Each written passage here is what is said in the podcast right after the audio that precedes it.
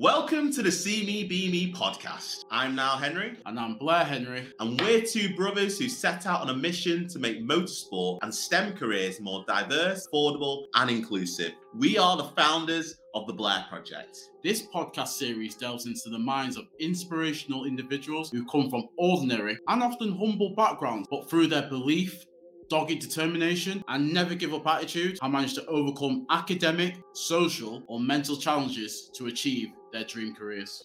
Our guests will share their life lessons that you too can apply to your own.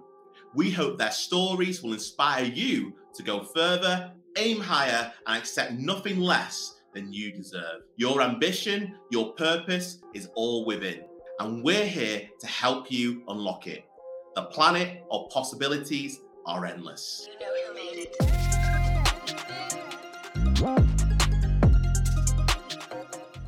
Hello and welcome to the See Me Be Me podcast. Today we're joined by Julian Daw from Football for Football. Welcome, Julian. Mm, thank you to be here. Great for the invite. And I will say Dow, but that's another story. so, Julian Dowe, Tell us, can you tell the audience a little bit about yourself, about football, football, and, and a bit about your background and your history? Yeah, absolutely. Thank you. Yeah, so I'm a former footballer. So I was a professional footballer for nine years. Uh, played it all my life, growing up in Old Trafford. Well, initially Main Roads or Moss Side was where I was born, and then spent the formative years all in Old Trafford. And you know, it was one of those from playing on the street with your friends, you know, for school that eventually I started playing for like a local Sunday league team based out in Urmston because there were no teams in Old Trafford for my age. So the nearest place was like Stretford and Urmston. So I had some friends there. I went down. And it was one of those where, you know, my mum brought me up on her own in Old Trafford, so she didn't really have time to come and watch me play. She was out, you know, obviously getting me school uniforms and getting me food on the table. So it was pretty much on your own back, you know, traveling to games, most people get lifts. I'd be I'd, I'd walked three or four miles before the games even started. Yeah. You know, because you have to conserve the bus fare for school. And then I just had a love for it. And then by default, found I was quite good at it. Not my me my own reckoning more by other people saying you should go and play for this, you, you should go for trials. And then eventually I started getting spotted by like local clubs like Manchester United and Manchester City. I got invited down to both of them, but I never really thought I, you know, football, I love football, but being a footballer was not really on the agenda. Yeah. So I was never really uh, like, I'm going to be a footballer. And I just love playing. And then the opportunity to go down and train at these places was good I went there with a bit of naivety because you know because I didn't realize it was playing football, but it was a lot more serious. So the enjoyment sort of like went out of it. So I didn't really like going down. And then I had a few incidences, especially when I was at training with Manchester United, because yeah. at the time they trained at a place called the Cliff, which is in Salford. And Salford in the late 80s, early 90s was not the most accommodating sort of like environment for you know people of a of, of, of my sort of background. Yeah. So I had a few scares, you know, getting chased after training and stuff, and having there's a near a pub and getting bottles thrown at me. So I just said, you know what, this isn't for me. So I just went back playing Sunday league football, just with my friends, playing for the school, and then at around 15, I decided, you know, I want to, you know, actually like the idea of being a footballer. And then I got scouted again and I signed for Everton, which was again a pretty much of a novel club at the time. Um, and I was just, I was, I was saying this to somebody the other day. Every team I played for up until the age of around, say, 18, I was the only, you know, black player. Yeah. When you see now how great. You know, there's kids playing, and you know, I was the only one in every team from school, Sunday league, my town, my county. Yeah, it was it was it was it was pretty novel. And he's only when I went to um, I went to Spain, but I'll come back to that. So I, I signed for um, Everton, and then it was going well, enjoying it. But then there was a change of regime at the back. Um, all the staff got changed, and the guy who used to really look after me, he understood my my background. He took time out. He was an ex-school teacher. So straight away he had the empathy of, you know, hang on, we watched this kid play. His parents have never been at any of the games. You know, I've watched him train. He walks to training. He walks home. You know, so they're realizing this guy, you know, there's something different. And then it's only when he came to the house and he realized, you know, the kind of background I was from, the kind of setup that he really took time. You know, he used to, when you go and train at these clubs, you'd go and stay at, um, they have called digs. You stay with families, you know, while you're training. Mm, yeah, But He made me stay at his house. So I was the I was the only kid at the club staying with the manager. So I was staying with the manager of our team. Wow. And when I was getting home, he'd make sure that I was getting home. So he'd, he'd give me a taxi to get home from Liverpool as opposed to getting the trains all the time. You know, he'd make sure that we had, you know, extra money to, you know, he'd say, make sure you get into school, make sure your mum's feeding you, you know. So he, he, he, was, he, was, he understood, you know, and I really loved going to the club at the time, but I got injured. Um, and I'd not trained for a few weeks, for about 10 weeks. And then I, I said I wanted to, you know, I wanted to leave because the backroom staff had gone. I wasn't getting looked after as much. You know, they're saying you got to get the train home, you got to get the bus. And I'm like, at the time, my back was really sore. And then I asked to leave, and they said, "Oh, fine," because they looked at my record. I'm not played for so many weeks, so away you went. And then I went to sign for City, and they knew I had a you know a sore back, but they said, "Look, before we started digging our fingers in, why has a 15 year old got a sore back?" And the way they took me to get X-rayed and transpired I had a fractured spine, and I didn't know I'd been playing for like 10 weeks. So that that's that's Wow. that that sort of like sent me a bit sideways. But again, you know, not going to go too long on the the football playing side, but I managed to get over that, and then for one reason or another, again, lack of support and lack of and, and naivety and lack of education, I left City when it was all there in front of me, but I didn't know it was all there in front of me because again, there was no parental interaction, no parental sort of contact.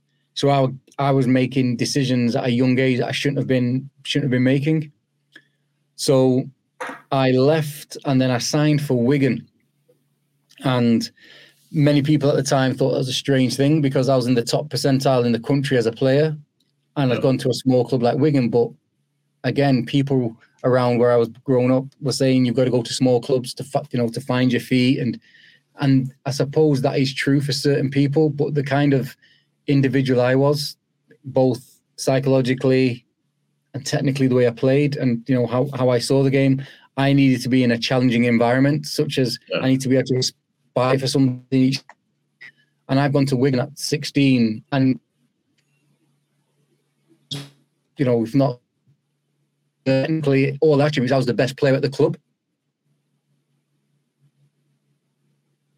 But I wasn't necessarily the most experienced, I have the experience to deliver it, but I had all the attributes to be the most saleable. And again, because I had nobody around me, my attitude was natural for a 16 year old, you know, ego, bravado, but not necessarily conducive to grow in a football professional elite environment. And I didn't have that sort of support or understanding of it. So I was left to my own devices and I made a few, you know, mistakes as regards to my application, but that was coupled with the fact that I had my I got made my first team debut at 16, and then I had my first knee operation at 16. So I actually signed my wow. professional contract on crutches when I was 17, and then had another knee operation at 17. You know, which was you know crazy. So I was on a downward spire in the game, but I managed to stay in, stayed in for a few more years, and I realized that because I was on borrowed time, I used football as a almost like a passport to travel. So because I wouldn't necessarily pass a medical in the UK, I ended up traveling. I played in Spain, Sweden, Scotland, Latvia, Indonesia, Russia. So I used it to travel. And at about 26, I had to come away from the game. It was just too much. My body was broken. You know, I couldn't sustain that elite sort of training. And it was then that I needed the professional game the most because Yeah. I've got this degenerative knee condition. And before, where I took it for granted, where I'd go right to see the physio, left to see the doctor, it was no longer it was no longer there. And it was only when I went to a local GP and they gave me like a tuber grip and some anti-inflammatory tablets to say, "Oh, off you go." And I'm thinking, "Hang on, my knee, my knee doesn't need that; it needs something more." And the good thing is, when you're an injured player, and most of them will tell you this, you, you become the best student because you're trying to find ways to get back onto the pitch. So I found myself researching and looking and finding and you know the surgeons that I knew, I ended up speaking to them. What should I do here? And I literally, you know, went into to all these people, and then I realized, hang on, football's the biggest participation sport in the world, yet there wasn't a single hub of best practice and information. So that was my first light bulb moment. And then I eventually my knee was okayish, and then friends from school were saying, "Oh, come and play for us on a Sunday, Jay." I'm there going, "Oh, has it come to this?" But you know, I love football, so I wanted to go and do it. It's Sunday league, so straight from a night out on a Saturday, I'd be half cut, but go and play on a Sunday, and I'd be in this dressing room, and there's guys, you know, young aspiring guys at 19, 20, older guys 35, 40, still playing on a Sunday, and they're coming to me going, "Julian." what are those boots you're wearing? Julian, what are you drinking there? Julian, what's that thing you're using? Julian, what should I do? And because stuff that was normally afforded to me and I took for granted was now classed as they wanted to know. Know even though it was recreational football, they wanted to maximize that, that Sunday. They wanted to maximize that participation. So I'm mm. giving out information. They're asking me what should eat. I'm giving them, telling them what drinks to get, what vitamins to take. And this is all stuff that I took as a player, you know, when I was in the pro game. And then again, looking around in this dressing room of these has-beens and never-beens and never gonna be's, there was nearly ten thousand pounds worth of spend. Boots, shin pads, trainers, protein shakes. I'm there going, okay. So that was a second ding ding light moment. And then the coup de grace for me was when I, a friend of my, my mum's the son, came to us and asking us about information. They're at they're at a football club. He's 12 years old. He wants to know, you know, what you know the little nuances, not the X and the O's, not how to kick a ball, but you know what's it like in that pro dressing room? What's it like? This what happens when the manager comes? How do you know when to go to an agent? How? Do... So again, I was like, I'm giving imparting my experience and learn knowledge, and I thought, hang on a second, ding, that's my third one. So there was me, who was degenerative, there was recreational, and there's aspirational. So there's your market. So then I thought, right, okay, it doesn't exist, so let's build it. So that's when I came up with the idea of football for football. So it's football for playing football. And I set about trying to put it together. Didn't have a clue. I just knew it had to be something like a website because that allows more people to access it. Never had a when I started, when I registered football for football, I didn't even have a computer. I'd never had I never owned a computer. Never had one in my oh, life. No. Seriously, huh. never had a computer in my life. Never had wow. a camera, never had never took a picture, never written anything apart from a signature.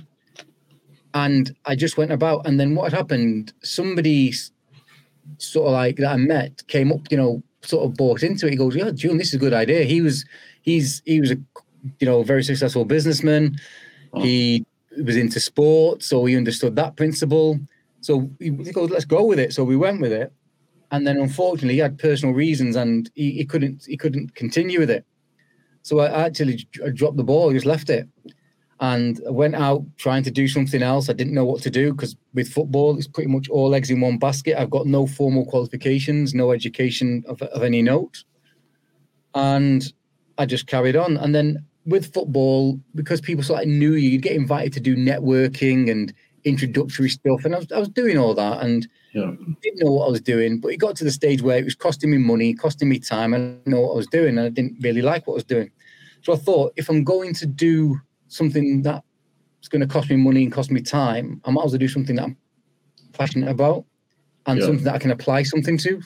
So I thought, right, football for football. Remember? So I went to say, right, I'm going to do this again. So he'd been mothballed for about let's think,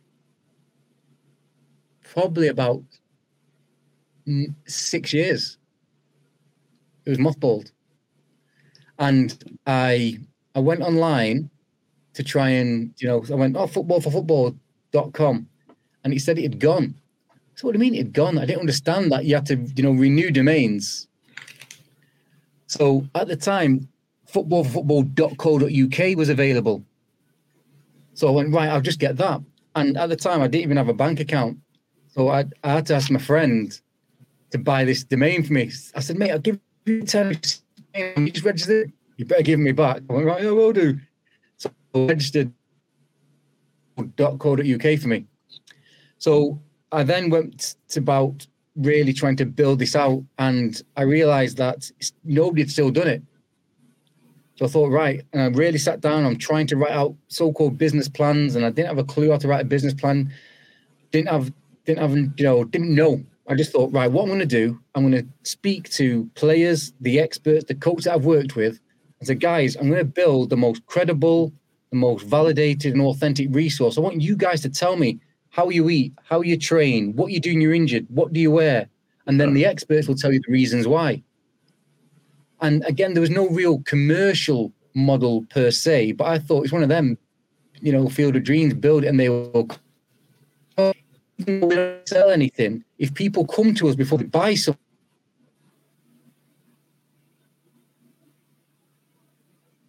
I I found a friend who's a higher profile player than I ever was, achieved a lot more in the game, and he had a good network of players and people. So I went to him. I said, "I've got this idea," and he and he's looking at me like, "What are you talking?" Honestly, for about four or five months, he's just hearing white noise. He just doesn't get it because he stuff that he don't. Why would he get it? He's not been out of the elite environment. He's always been elite, and I've been on both sides of the fence.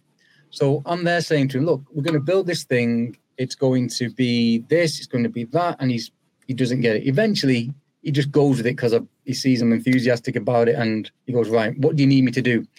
I said, "We need to get the guys. We need players. We need experts." He goes, "Right." He'd won the title in Holland, you know, the double. So he'd he he's got a good network. So he spoke to some players, and then eventually we we just he said, "I can get these players together," and then we try to go and get money to get these built. We need a website, and I'm going to businessmen or people we knew, and they're saying, right, I've got this idea. And they're going, right, what is it?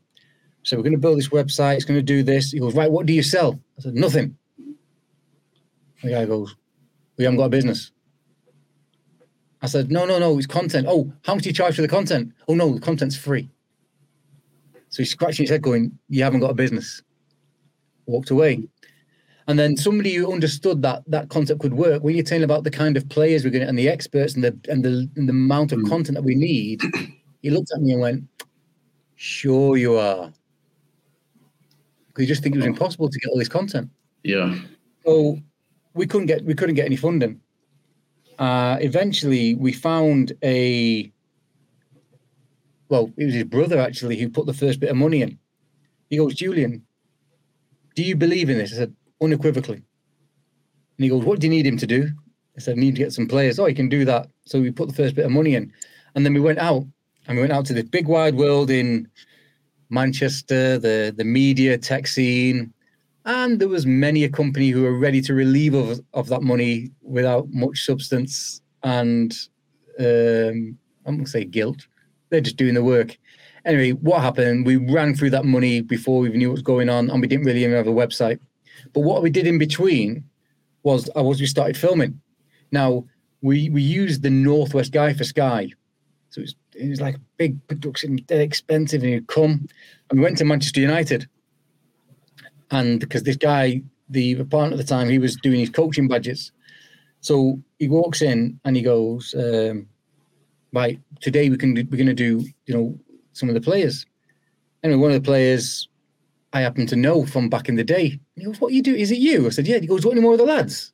So I said, Yeah. So next you know, you got Paul Scholes, Van der Sar, um, Park, all these players coming in. And like, yeah, yeah, what is it? This sounds great. What do us to do? And just tell us about X, Y, and Z. Bang. And then just snowballed from there. Um, so that was growing. And then the problem was it was getting that popular regards within the underground regards to the players when we went to go to do the filming, the content guy did the camera work. He wasn't always available, so we'd lose the players. But then also, it was costing us a load of money. You know, and what happened one day? We were filming one player, quite a high profile, well, very high profile, you know, Champions League winner, and he said something a bit inflammatory because he's talking like we're talking now. And the yeah. guy who's like the you did the work for Sky, he goes to me, Julian, Julian, at the end of it, if you give me that, I can get you a few grand for it. Speak to my producer. And I was like, yeah, yeah, yeah, yeah. Then I thought, you know what? we've got to do our content ourselves because if we lose that trust element and that that safe space and that authenticity, then the product you know dwindles. So I then had to learn how to use a camera, and it was literally I, and I promise you, the first time I did, it, I'd never I I literally just pressed record. And Mike, the guy, um, and there was a mic, didn't know what I was doing, and the first piece of content was awful. I was with the guy literally last week, the first guy I filmed, and it was shot terribly. The the the sound is shocking. You can't see it, but the content was really good. It was genuine. It was authentic. It was beneficial. It was educational. And then eventually, as I was getting my understanding of the concept, we'd run out of money. So just as you're about to go, you've got no money. But I made a conscious decision that if I stepped away and let mothball it like I did last time, circumstance and timing in your life would mean that you probably wouldn't go back. So I said, no money, no problem. Hmm. I said, let's just keep going. So I literally hustled. I literally, I was getting players. I was speaking to them saying, yeah, come to such and such. And I go and meet them. And they go, right, cool. What time's the rest of the team arriving? I said, this is it. I had it all in my bag. I said a backpack, a big backpack. I'd get the bus I was doing this Premier League player. I've gone to his offices with his agent, and I've got the bus there, and I've got literally got my studio on a backpack, and I pulled out my backdrop. And one thing, I, one thing that I always made sure, I thought if we're going to differentiate ourselves, don't just come as content, come with content with purpose, but always try and build a brand. So all our content branded. So one thing that I did, I actually registered football for football, and then I came up with a strapline and the straplines because it's your game.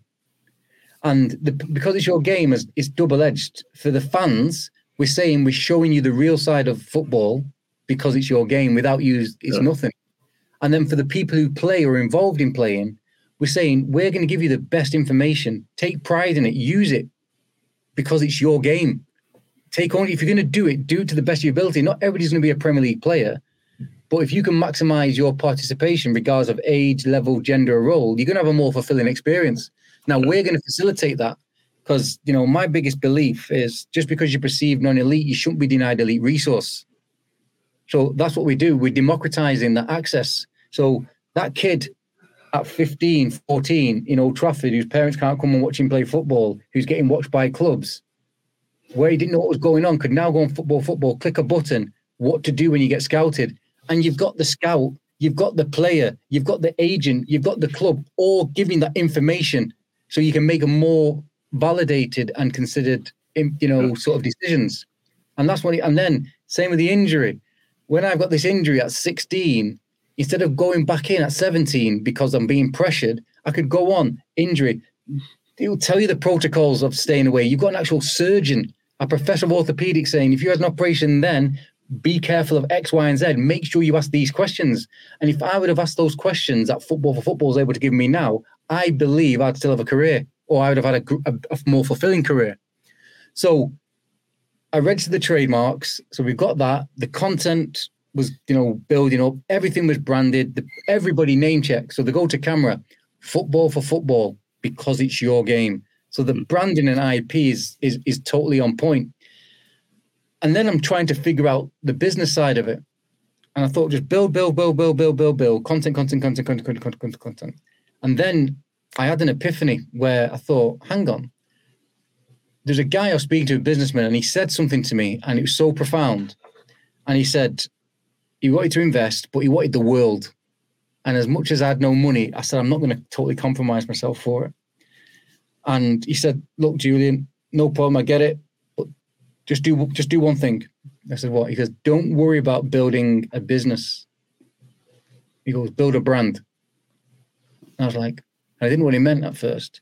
And then he said, the day you have a Google ad on your platform is the day you die. And I was like, what's he talking? And then it was only a couple of years later when I started thinking about it. And then again, even those that first company who relieved of our relieved of our money, they did get something. I got something from it. It was a learning experience. The next tech company I went to, they gave me what I asked for, but it wasn't what I needed when it was finished, and there was no, and I Mm. didn't have any uh, wriggle room to get away from it. But one thing they gave me, and there was this was a Polish company, so I actually flew out to Poland, sat with the tech team to go through it all, and I thought I'm dead clever now. I know what I'm talking about. Anyway, they gave me what I asked for, but by the time they gave me what I needed or what I asked for, it was obsolete. But one thing they did say to me, I'm talking about, oh, I want you to make sure I can put an ad there, and make sure I can put an ad there. And, the guy goes, guy goes, Julian, Julian, please relax. And he said something that's honestly that then just totally changed my narrative and my perspective on football for football. He said, Julian, please let us just create something people like and use. And I was just like, and it was only when I looked back and I went, bang. And then I went away and thought, right, how can I make football for football the most user centric platform? Where can we add the most value? Where can we create differentiation? Where can we win? Yeah. So I looked at, because when you speak to people about football, media, and tech, it's a very noisy space if you're listening to the wrong things. We cut through, we're going to cut through with something that just doesn't exist. And because it doesn't exist, it's very hard to articulate it, especially when you've not got a business background like I didn't have. And then eventually we get to the point where you're saying, we want football for football to be the most important and beneficial first port of call for every person on the planet involved in playing football. And the way we're going to do that is giving them exactly what they need, when they need it, how they want it. So it's personalization. So the platform builds and delivers content in a personalized, non friction based way. That's why when you join football for football, you're either a player, a coach, a parent. Now, fan, reluctantly put fans on, but I embrace it now. But that way, what happens is the content you ask for is the content you get. You're not going to get something that's inappropriate. Yeah. You know, if you want to scratch the surface, you scratch the surface. You want to go on a deep dive, come on. We've got 15 professors, 27 PhDs, 38, you know, the biggest. So we get you, you can get what you want at the surface level or you can go deeper. And when it comes to fans, I looked at it and thought fans are very well served in the football tech media space, betting, games, gossip, rumors, all that sort of thing. I didn't want that. I wanted the credibility, I wanted authenticity, and I wanted a product of I wanted value. But then, even me as an ex-footballer, when I'm sitting in some of the interviews, I'm hearing these players talk in such an authentic way. I'm going, "Wow, I didn't know that. I didn't know that. That's mind blowing." And then I started doing some A/B testing. So I started getting the United content, and I'd play it to Liverpool fans, and I'd show the Liverpool content. I show it to United fans, and these guys are not like your Steven Gerrards or your Ronaldos.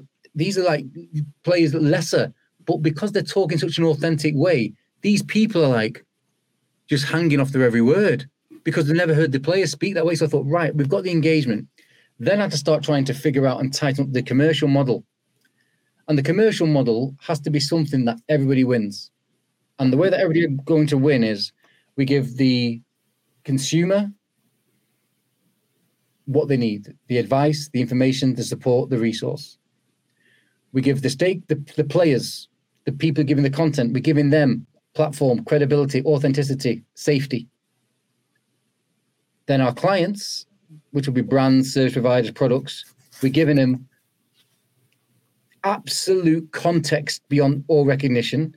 We're giving you targeting, we're giving you detailed analysis, we're giving you when you talk about you know targeting, they call it hyper targeting. Literally, we're in the position now where we've got a flow where because we qualify the content, the engagement, and the user, the brand now becomes a solution provider, not a seller.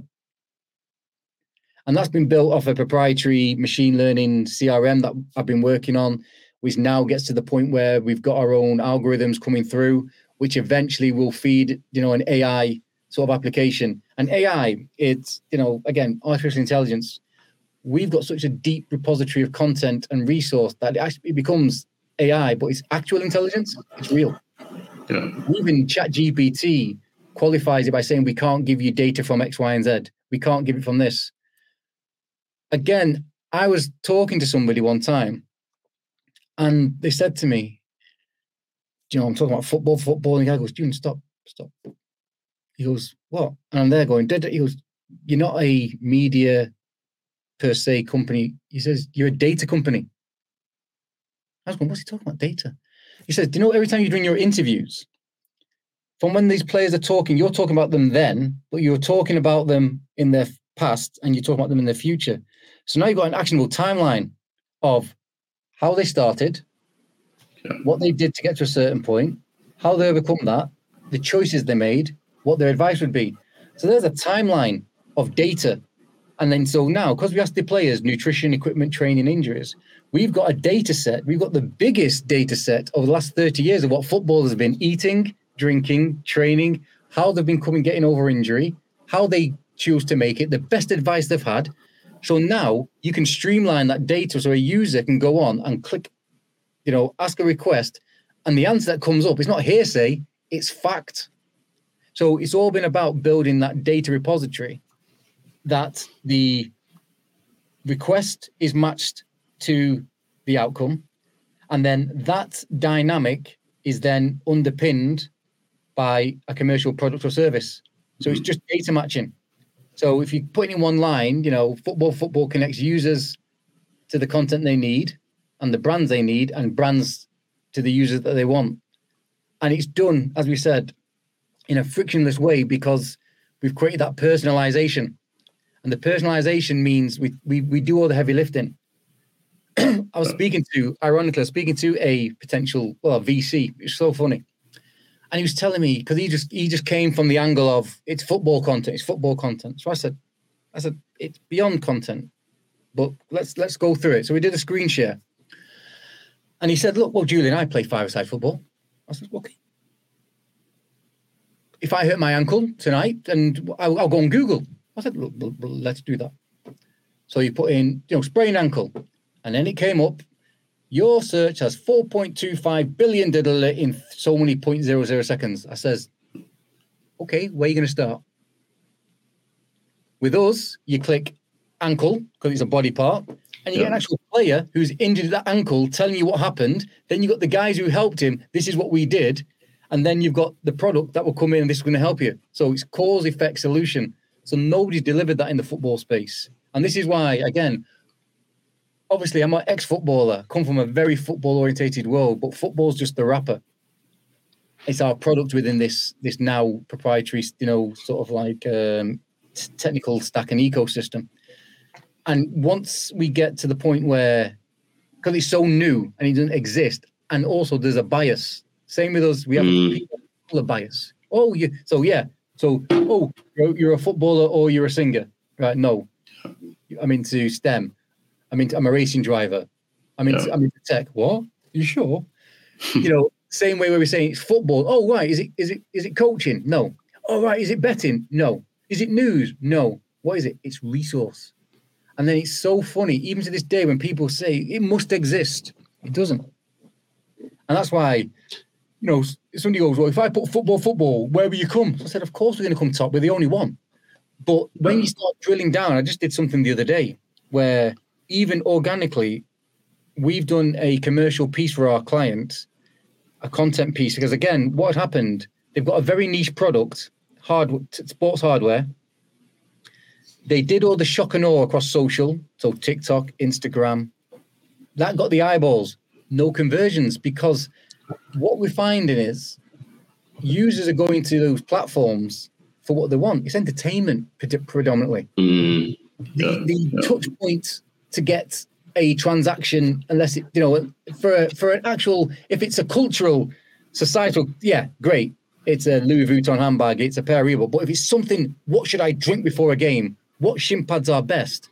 There is all you're relying on is the broad spectrum of the retailers. So we're yeah. going to centralize all that and give lived experience and give that information. So, as I said to you, for that client, it's so funny. We did a piece of content for them and if you type their name into Google now, that content comes up first. What we've done for them, we're number one on Google for their product. So uh-huh. that tells you works what we're doing. Google, all the search engines see value because mm. we are effectively a search engine within a search engine. But we are just we're dedicated to people involved in playing football.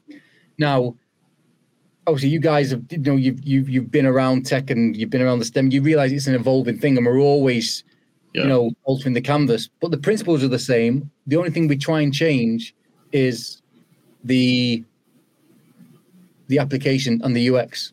Yeah, yeah. By the way, it sounds like on your journey, no. Julie, it's um a lot of um well, a lot of your journey is it's like when you said you um you had to go out of football. It was almost like you put everything on football and you didn't have any qualifications afterwards, and it was almost like would it we see essentially like learning on the job like essentially learning these skills mostly like on the job and um, essentially just trying to learn all these variety of different skills for your business but i wanted to just ask him what would you say are let's say three skills or traits that you picked up on your journey since you started football for football that uh, essentially makes you as successful as you are today and successful that i'm going to be as well um, be, yeah. perseverance first and foremost perseverance, passion, purpose. Three P's. So the perseverance is to keep going. Yeah. The purpose, do it for a reason, and the passion, you got to love it. So yeah. if you want to drill them down, that will that that then help me hold a camera. That helped me learn how to do wireframing to build out architectures for for wireframes for for for websites. That helped me build our own proprietary algorithms. That helped me work out IP and branding. But you've got to have those things in place. You've got to prepare. It's like it's it's it's one of those. It's throwing a ball up into the air. At some stage, you know, it's got to come down, but you don't need to come down straight away. It's over. So throw it up as high as you can, and let's see what comes down. It might come down with snow. Might come. Might not come down. Might just might. It might hit the sun, and it might dissipate. Then you've really yeah. won. So they're the three things really. And the the it, I was just again I was saying this to a friend the other day. I was going through where I've just I've just moved into Media City now, and I'm in a quite a you know prominent production house. There's you know the documentaries I've seen the next door and all these sort of things, and it's so funny when people are saying, "Oh, I seen you do this the other day. Do you see that piece?" I said, "Who do you use for X, Y, and Z? I said, uh, "Me." Yeah, but, but who does your audio? I said, "Me." But who do you bring in to do your film? I said, "Me." But who does your interviews? Uh, me.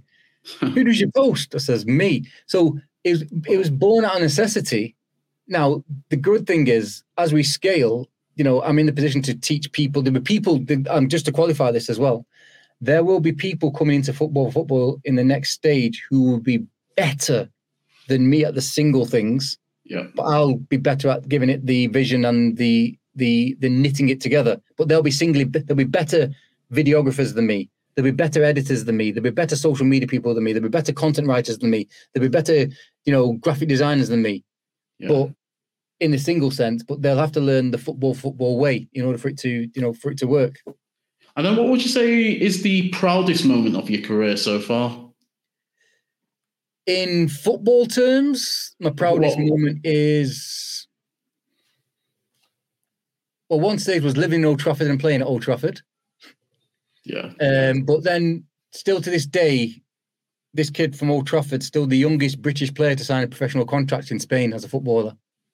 So, and then in in the business realm or the football football realm, I'm proud every day.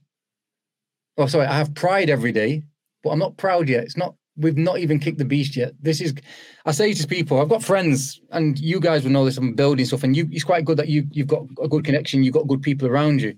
Yeah. But on my side, um, I'm not saying I'm not good people, but even friends, you know, they they roll their eyes when I mention football, football, because mm. they just don't. I get it. They're not, they're not, part of the journey. They haven't got the same vision, and it's it's it's mm. They they don't they don't get it. So my pride is going to come when I go.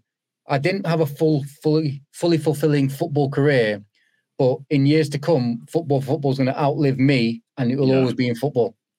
And what is that? Almost the what sort of legacy would you like to leave behind? Let's say remembering your name in the next uh, 10, 15 years, Julian. How would you like people well, to remember you? Do, do you know what? So I saw something on LinkedIn yesterday, and he's about, I don't know if you saw it, it's about a guy did a brand deck. He's talking about the brand decks.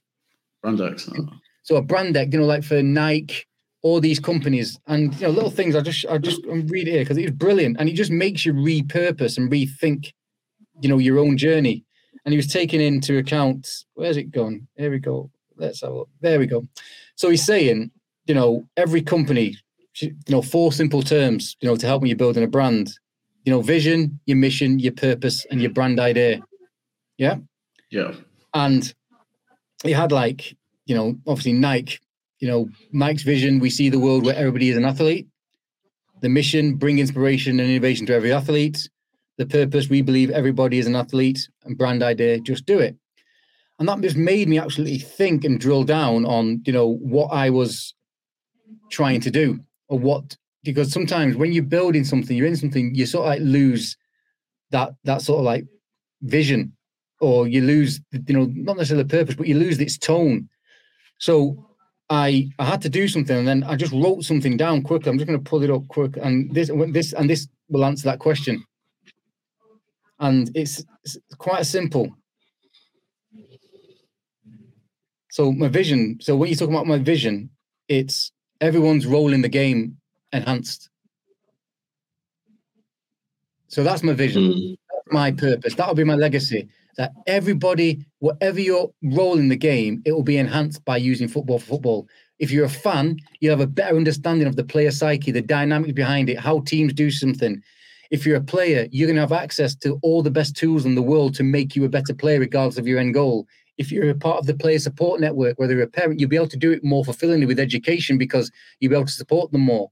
If you're a coach, you're going to be able to find out the nuances. It's not just about the X and the O's, which are called on the pitch, called X and O's. These are I call it with the hows and the whys. You know, why do people do it? So my legacy is going to be that that football football will enhance, you know, everybody's role in the game.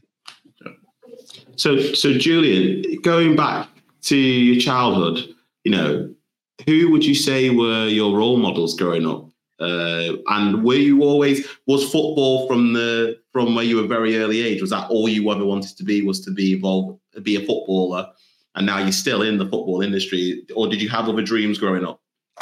Um, again, as I said, you know, I didn't. I loved playing football. I loved it. I played from you know first sunrise to blooming to till dusk. But I never said I'm going to be a footballer because you never know. It could, you know. Again, we talk about what you're talking about. I mean, see me, be me. There was never a, a see me, be me round our way. You know, Trafford. Nobody had done it.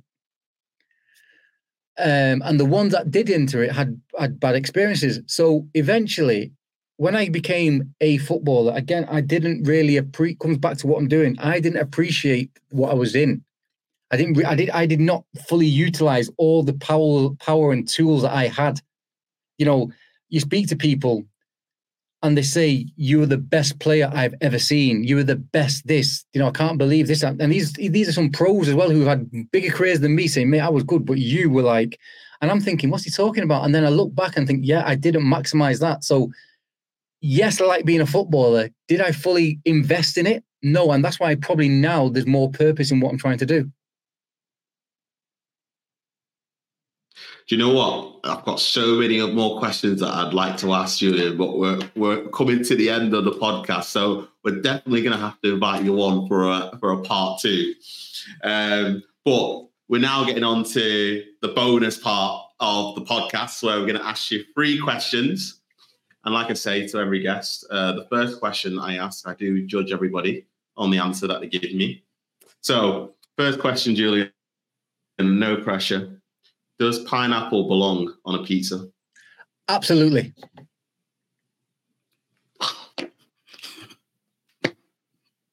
Right, Julian, we're gonna. Wait, can I give you context now? This, this can I give you context? Oh, there should be no context to this, Julian. But go ahead. Please explain to our audience why.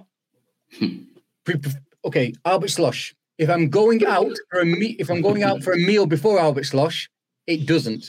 If I've had a night out at Albert's Schloss, okay. definitely.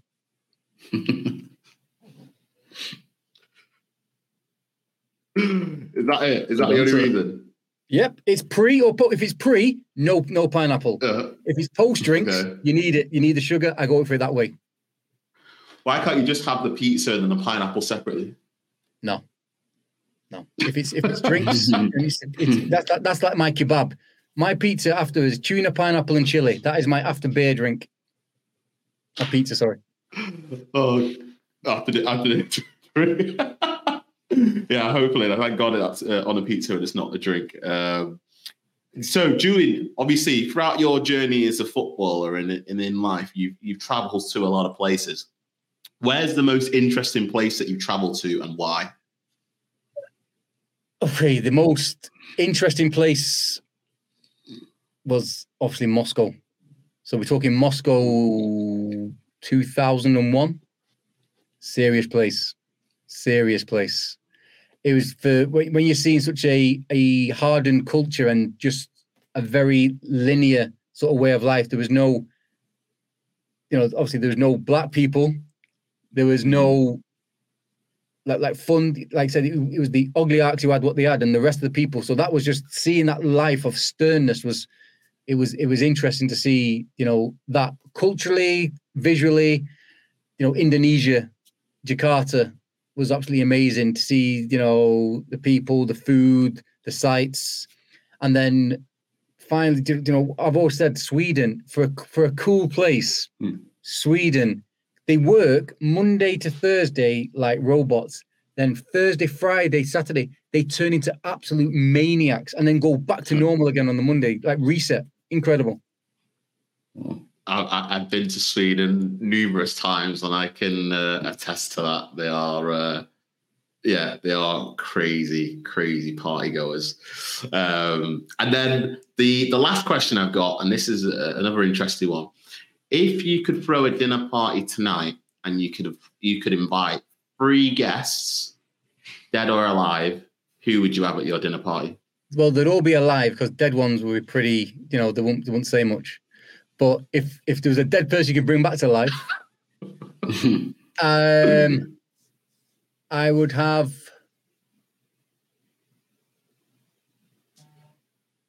einstein nelson mandela steve jobs Interesting. Interesting choice. And now, because you were talking about alive, who which which three alive would you have? um it's it's got to be the, the the crazy guy in it so you'd have i'd have elon musk all day um jay-z Mm-hmm. and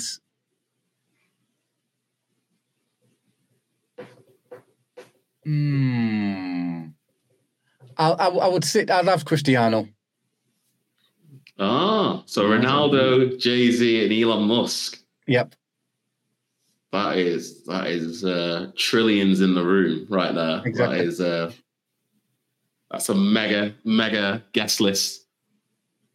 Very interesting. Very interesting. Right, Julian. Uh, obviously, where can our guests go to find out more about you and football for football? This is your time to plug socials, website. The floor is yours. What I will say, you know, it's this is what we need to move on. We're in a in an inertia point, but there's there's action. So the most prominent places we you know we're posting stuff on LinkedIn. So football football's there, and more so Julian Dowe on LinkedIn, but on Twitter, our handle is at it's your game. And then football for football.com, and it's numerical four. You'll see some pretty interesting changes coming in the next few weeks. There's some amazing content on there at the moment, very authentic. It's free. Uh, some of the stuff you have to register for, but again, it's free. It's just to keep things not getting, you know, pirated and robbed everywhere, but it just keeps a better experience for yourself. But footballfootball.com, please go and check it out. Well, And will there a last one? Will there ever be an app released? Absolutely. That's in the making. Excellent. You've heard it here first. The football for football app is coming very soon. Very very There soon. you go. Yeah. No, but like I say, thank you, uh, thank you, Julian, uh, for being a guest on the See Me Be Me, and definitely we're going to invite to invite you on for part two because, like I said, I've got so many more questions to ask. Um, Guys, yeah, really thank you very much and a great idea what you're doing. And next time I come back on, I will have investments, so it'll be a more interesting chat. look forward to having you on wish- again, Julian. yeah, we wish you the best on on your journey, uh, and then yeah, more hopefully more exciting news uh, on on the investment round on the next episode. So right, that's all we got time for, guys. Take care and see you later. Take care. Thank you, guys. Thank you. Blair. No. So, what did you think about today's guest, Julian? I think Julian's story is just really inspirational, just from the from a really young age, from having the the passion for football and having he mentioned that he had a teacher who really believed in him believed in him from like a really young age Mhm. and basically inspired him to pursue a career in football and then it's just learning about the you know like the different like challenges that Julian went through especially with his like knee injury which which meant he had to give up his dream of being a professional footballer at 26 and then after that it was just he had no qualifications or experience, um, let's say like in the world of business or Mm. um, in social media or anything like that. And it was more that he, he was just saying that he had to essentially build on his well, build on his networks, but also to he had to just learn on the job. Sort of like um, you know, like a lot of business leaders, just learning as you're going uh, into the avenue that you you don't really have a lot of like knowledge on, but you just got to build and build and build yourself. And it's it's almost like the example of you have to put yourself in the, the deep end, or and that's where you learn or gain the most experience by putting yourself in a position where you just have to pick things up and um, essentially just broadens your horizon. Yeah, so. I think it was interesting that you know he lived, he lived by the three P's: uh, perseverance, passion, and purpose. Yeah. Um, and yeah, Julian, from that interview, he's got bags of passion. You can see the passion is just oozing out when he was Mm. talking. Um, you know, he's already got his purpose, and you know he's he's definitely determined not to let anything stop him uh, from achieving what he set out or what what he- what he envisaged. And you know, it's that similar thing on the entrepreneurial journey about you know there are a lot there are highs and there are lows, and it's at the low points. It's about how you pull yourself up. And you know, Julian is probably a, a handful of like diverse uh, entrepreneurs from black backgrounds who've been able to raise investment in in Manchester. Um, and you know what the interesting thing is that one of the investors told him is it's what, what was it? What was the saying? Is that you know it's not about just raising money. It's not about just having a company, but it's about building a brand. Yeah. And uh, building a brand is what what was the key thing about how do you win new customers? People want to feel connected, um, connected with that brand. And, you know, he's got free clientele, which I thought was interesting. But he's got people who just want to be footballers, people who just want to be the parents, and then the coaches, Coaches, yeah. the coaches as well. So, and the way he's used technologies like AI um, to almost create some of the algorithms and create some of the content. Yeah. I think, well, I think he's inputted some of the content, but he's used AI within this platform. And that, you know, if you're somebody who wants to be a coach, you will access content which is just designed for coaches rather than sometimes, you know, you sign up to maybe a course and it tells you everything and that's stuff that you're not really interested in knowing about. Whereas his platform will just tailor content just for what you're interested in, which was quite good. It's like specifics and whatnot. Yeah. Yeah, and, and you know, it's like you said, you know, networking uh, is a key thing that he he has used to build himself, Yeah. um, but also the business because you know, like we say in a Blair Project, no one person can create success on their own. It takes a winning team and helping hands, and it's about putting yourself in the right places at the at the right time. And you know, you know, people in that instance might not be able to give you the money, but they might know somebody who can introduce you to somebody else, um, and you know, help you turn your vision into reality. But obviously, you know, it's it's I found it's fascinating how you know there were a lot of knockbacks and setbacks in Julian's career of you know having that back injury from a very early age, and you know set his sights on being a footballer, and then you know how the change, you know, change of manager at Everton and his new man, new manager, new management came in, and you know, with the injury was released, and then Man City found the back injury, and you know, ended up getting leaving City and going to Wigan, and then you know, numerous injuries that forced him to retire. It was even just uh, from a really young age with Julian. It's just traveling around with his football career at an early age, traveling around like playing in different countries such as Mhm. E- England, Scotland, I believe said Spain as well, Latvia.